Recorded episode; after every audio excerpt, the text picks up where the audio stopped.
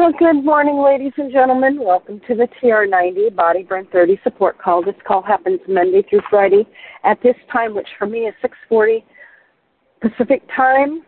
Mountain time is 7:40, Texas time is 8:40, and Michigan and East Coast time is 9:40 in the morning. If you ever miss these calls, you can pick them up on Sound, S O U N D, Cloud, C L O U D. That's an app that you can download Put in Frank, F R A N K, Lomas, L O M A S, and TR90, and these calls will pop up. They are archived back more than nine years. The last several months, we've actually been putting in the topic of what was discussed during the call, as well as date and who the speaker was.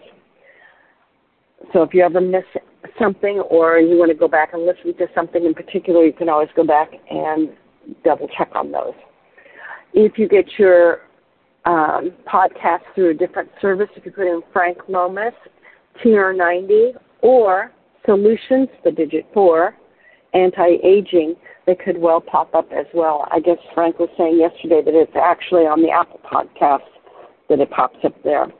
So that being said, I am Susan Mann out of Portland, Oregon. I come to you with an education background, but a huge interest in both health and nutrition and exercise. In that I had grandparents that were not doing well when I was in high school, and I really didn't want to travel down the paths that they traveled down health wise. And so I'm more into prevention than wanting to um, have the problems crop up and then try to deal with the problems and be reactive. With that being said, that TR90 program, when you're first starting out, is one really good clean lean meal a day, two shakes a day, three snacks a day, 30 grams of protein at at least three of those meals. If you're a much larger person, you may want to consider adding a fourth meal with 30 grams or increasing the number of grams per your three meals just to make sure that you're getting in the requisite number of grams of protein. And it does not have to be animal protein. It can be um, plant based protein. Drinking plenty of water to stay hydrated. The current thinking is at least one ounce of water for every two pounds you weigh. So, if, for instance, you weigh 100 pounds, you should be drinking a minimum of 50 ounces of water daily. If you're in a very humid area or you are exercising heavily, um, you will need to increase that because you'll need to offset what you're losing during the exercise or the humidity due to perspiration. Seven to nine hours of rest daily, that seems to be the sweet spot where it's not too much sleep, but it's en- enough sleep that your body gets what it needs. Um, if you're not able to, if you're not at seven hours, you can start going to bed 15 minutes earlier for a few days until your body gets accustomed to that and starts falling asleep earlier, and then bump it up another 15 minutes until you're up to where you're in that seven to nine hour window. Sleep does a lot of things. It helps your body do several what I call system resets throughout your body to really make help you make good choices. Seven plus servings of fruits and vegetables is another key part of this program. Um, they give you macronutrients, micronutrients, fiber, because the closer you get to the source of your fruits and vegetables, the more fiber you get, and that keeps things moving through your system and really helps with the TR90 program.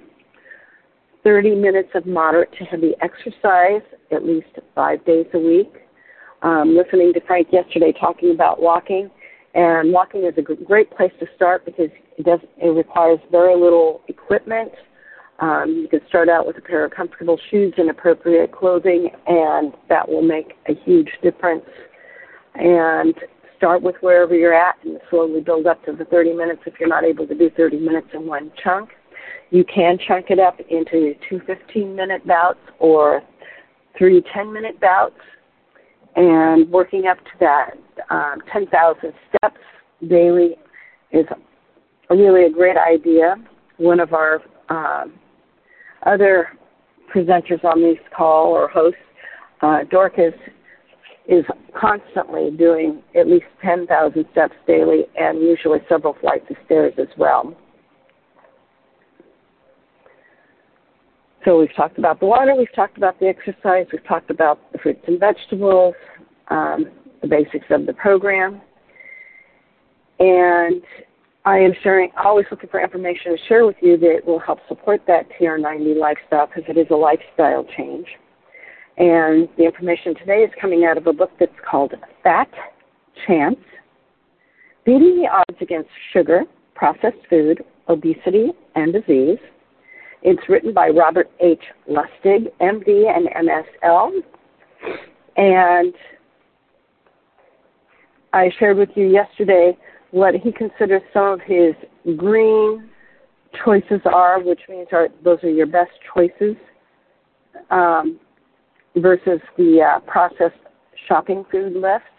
And he also suggested that you go low sugar, high fiber, low omega 6s, low trans fats, and so, and that which follows follows a lot of what the TR90 programs, program is in and of itself. As real food costs more than processed food, many will view these recommendations as paternalistic and pejorative against the poor. However, only 19% of all money spent on food in the United States is for food itself. The other 81% is for the packaging and marketing. This is one hell of an upcharge, especially on the poor. If and when all America gets tired of paying it, maybe the food industry will rethink its strategies. Occupy Nabisco, anyone? He's just put that in um, parentheses and a question mark. In the meantime, they're going to ride the gravy train. So, how to eat without cooking. Not everyone can and has time to, wants to, or knows how to cook. While these people are at a minor disadvantage in eating real food, it's not impossible. The first rule is stay out of the fast food restaurants at all costs. No good can come out of them. Beware of packaged products, even those claiming to be organic. Many of them contain the same amount of sugar as their commercial counterparts. If you are buying a dish at a coffee, coffee shop or diner, Make sure it has something green in it. Second, don't buy anything you can eat while standing up because then you're not thinking about your food and you're likely using your hands, which means more processed carbohydrates and not utensils. Sit down, enjoy it, make it a meal. Third, make sure it has some sort of protein. Anything from sliced turkey to natural peanut butter is okay. just don't go for the baked good, which is just fat, carbohydrates, and sugar. And lastly, no smoothies or frappuccinos. And I think the reason for that is because there's a lot of sugar in both of those items. Unless you're making them yourself, and then you know how much sugar you're putting in them. How to survive a restaurant. This chapter is about controlling your food environment. Restaurants are the ultimate loss of control.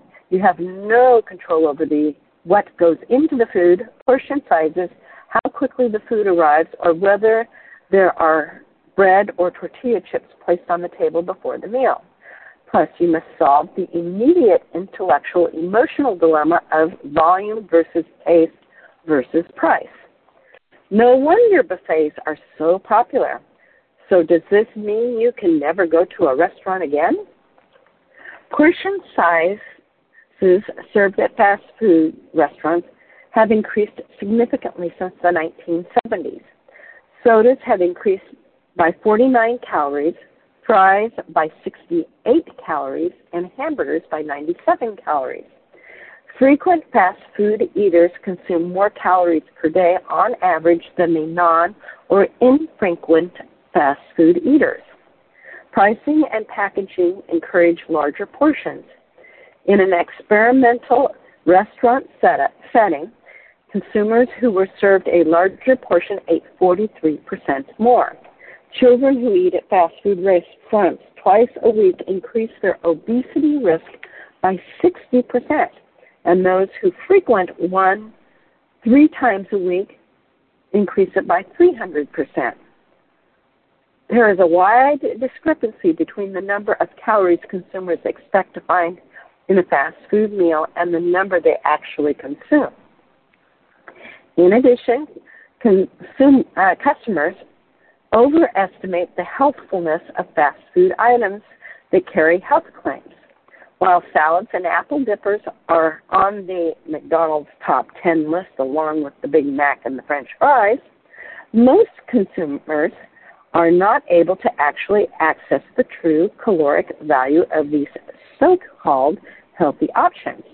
Lastly, even when they rate a serving as too large, people will finish larger, a larger portion merely because they've already paid for it. Even having eaten more than they wanted, customers still see these extra value meals as a good deal.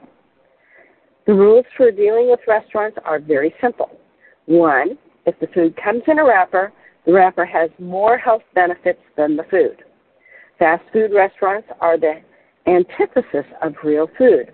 Whatever you do, don't order soda. Number three, ask the server not to put bread and chips on the table. And four, if you're not all, if you've already had dessert this week, don't make this your second dessert. So what's the answer? Do we need to avoid restaurants and supermarkets like the plague? Do we need to eat what our ancestors did and eschew all carbs? I would propose that all we need to do is eat safe carbs, which means low sugar to prevent insulin resistance, high fiber to reduce flux to the liver and prevent insulin hypersecretion, and while we're at it, eat safe fat that is real fat rather than the synthetic fat, such as trans fats, which can't be metabolized.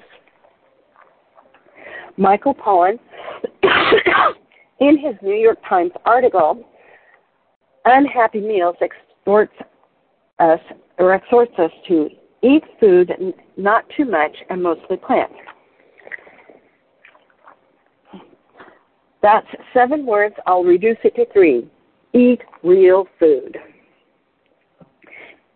The not too much will take care of itself, and the mostly plants isn't a worry if you eat the plants as they came out of the ground, or the animals who ate the food that came out of the ground because they ate plants.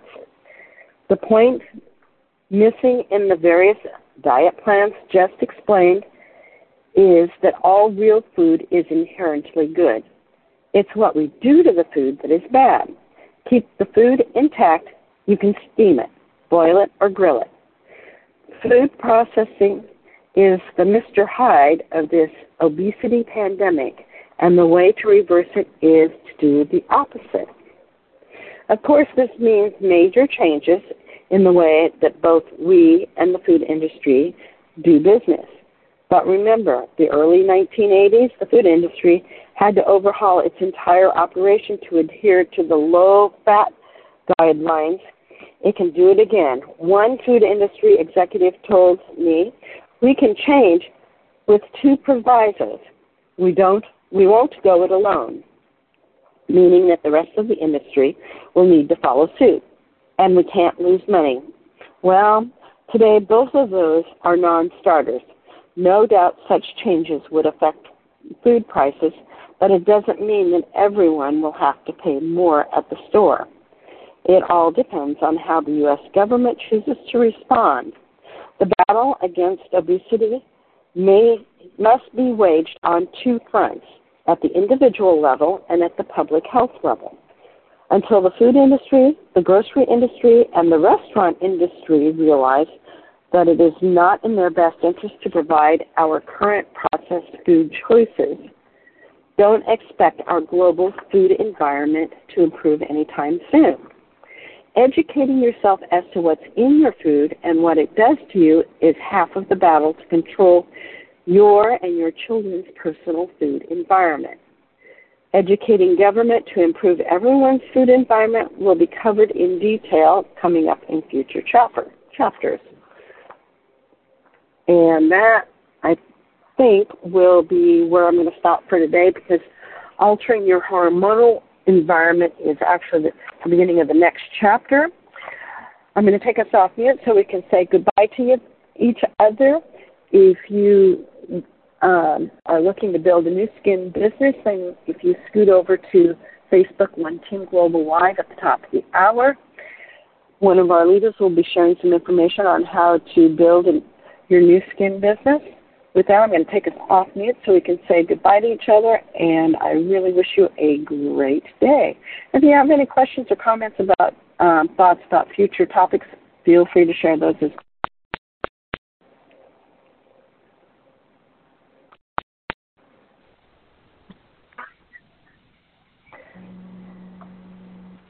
So there we go, my friends. Why we should be eating closer to the source of our food. Thank you, Susan. You're now welcome. I have to feel, feel guilty about all the times I take my uh, grandson to Whataburger because he wants a snack.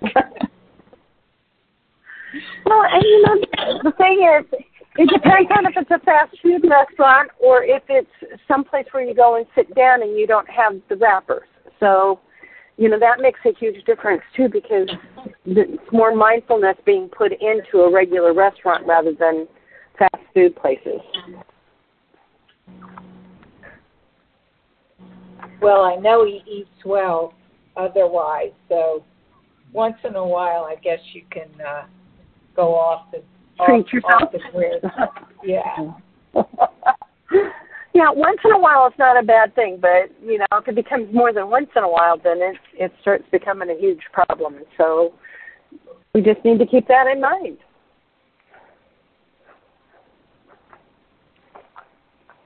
Well, with that being said, since we don't have any other questions, thoughts, or whatever, I am going to scoot off and get to the rest of my day and hopefully get some exercise in out of doors so I can get some of those extra endorphins from the great out of doors. And I wish everyone a great day. We'll be back here tomorrow for Miss Victoria. She's going to be sharing a lovely meditation to get our weekend off to a great start. Okay, guys. See you in the morning, tomorrow morning. Okay. Take care. Okay. Bye. You too. Bye bye.